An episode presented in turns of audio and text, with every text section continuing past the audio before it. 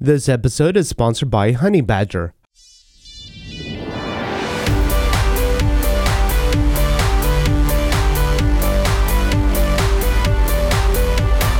In this episode, we're going to have a look at the new way of handling importing in JavaScript assets into our Rails applications. And this is going to become a default standard in Rails 7. And it does seem like we have had several years of growing pains around JavaScript. Before, we had JavaScript assets and sprockets, and that was the standard way for a long time. If you wanted to use an external library or gem, then you could simply bring in the assets that belonged to those libraries. But one thing I did not like about the old way was that we had a lot of JavaScript libraries that were distributed with gem wrappers. And the gems usually didn't do anything beyond just including these JavaScript assets.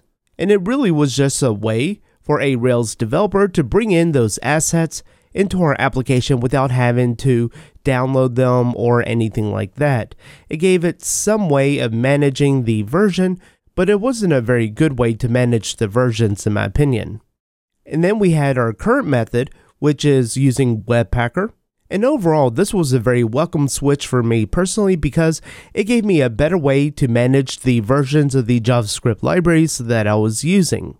But I also had a lot of issues around speed, and especially when we were introducing a new library or package, the sheer number of dependencies in the node modules folder was really kind of ridiculous. And so within Rails 7, we have a new way of handling JavaScript assets, and that's with import maps.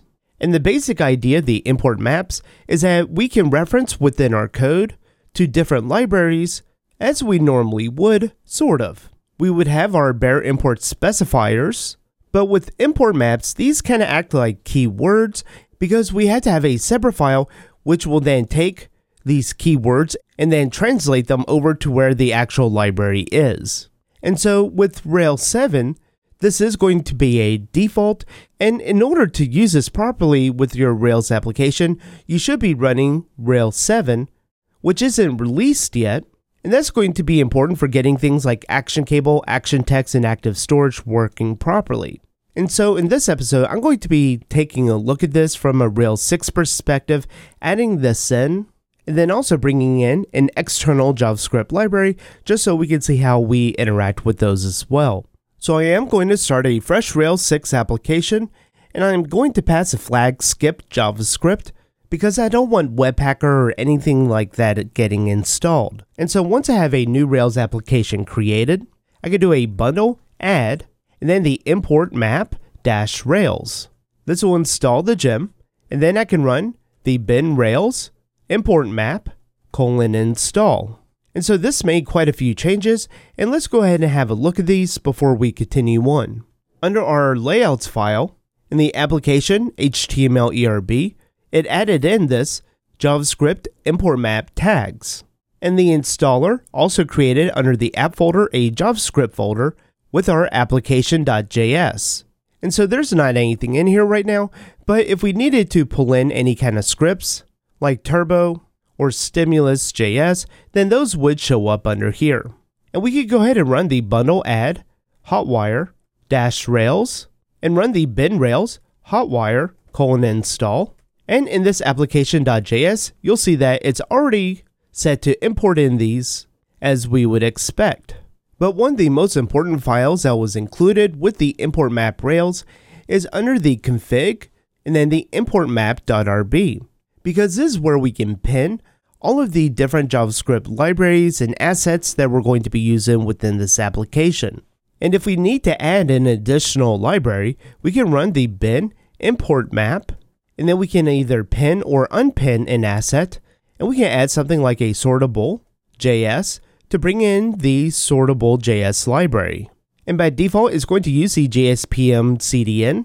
And if you didn't want to use the JSPM, and instead you wanted to use something like jsDelivr, then we could run the same command again, but add a --from and then jsDelivr, and it'll automatically update the references for this sortable.js and any of its dependencies that it needed to a different CDN. And thanks to H2, I would recommend keeping all of these CDN assets the same, just so you're only having to do a single SSL handshake. But this is one thing I really don't like about it, and that's having to have this reference to a CDN. Typically, this is something that I've always been more comfortable handling myself, and so you could always download these and reference and pin them here, but store them in a vendor assets or something. And so one nice thing about this new approach is that we don't have to worry about our JavaScript assets compiling, because if we launch up our application and have a look, we do have a script with the type import map with all the import maps, and it's also going to add the ES module shims for browser compatibility. While Chrome and Edge do have a pretty good compatibility, there's some older browsers or other browsers that aren't quite up to snuff with it, and the shims will basically allow things to work properly. And so I'm going to create a simple list with a data controller position, which we'll make into a stimulus controller. And because I already have Hotwire installed, under the JavaScript controllers folder, I can create the position underscore controller.js. And typically, I have a stimulus snippet for the boilerplate code that I'll just clean up. But in this case, this isn't going to work because we're importing in the controller from stimulus. But if we come under the import map.rb, we see that the stimulus library is getting imported and pinned under the hotwire stimulus. So that is one change that we'll have to make. And if we go back and look at our import maps, we pin the sortable.js to this CDN reference.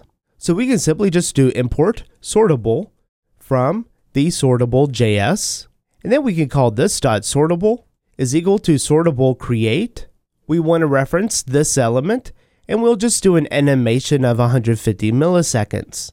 And so if we come back and refresh, we now have a sortable list. And we can always come in and just add some styling to make this list look a little bit nicer. And then we can sort our items. And be sure to check out episode 311 if you do want to see a full working example of this drag and drop list. And so I think for new Ruby on Rails applications, this is going to be a pretty interesting change, but if you're comfortable with Webpacker, you can continue using Webpacker with Rails 7.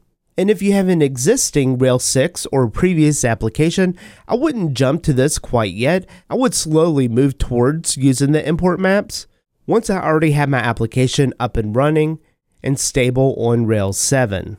And I know this is going to be quite a change for a lot of us, myself included, coming from Webpacker, because we've gone to a point where we're now comfortable with Webpacker, even with some of its nuances, but I can honestly say that getting rid of that node modules folder and the hundreds of assets that it installs by default with Webpacker, I can't say that I'm going to miss it too much. Well, that's all for this episode. Thanks for watching.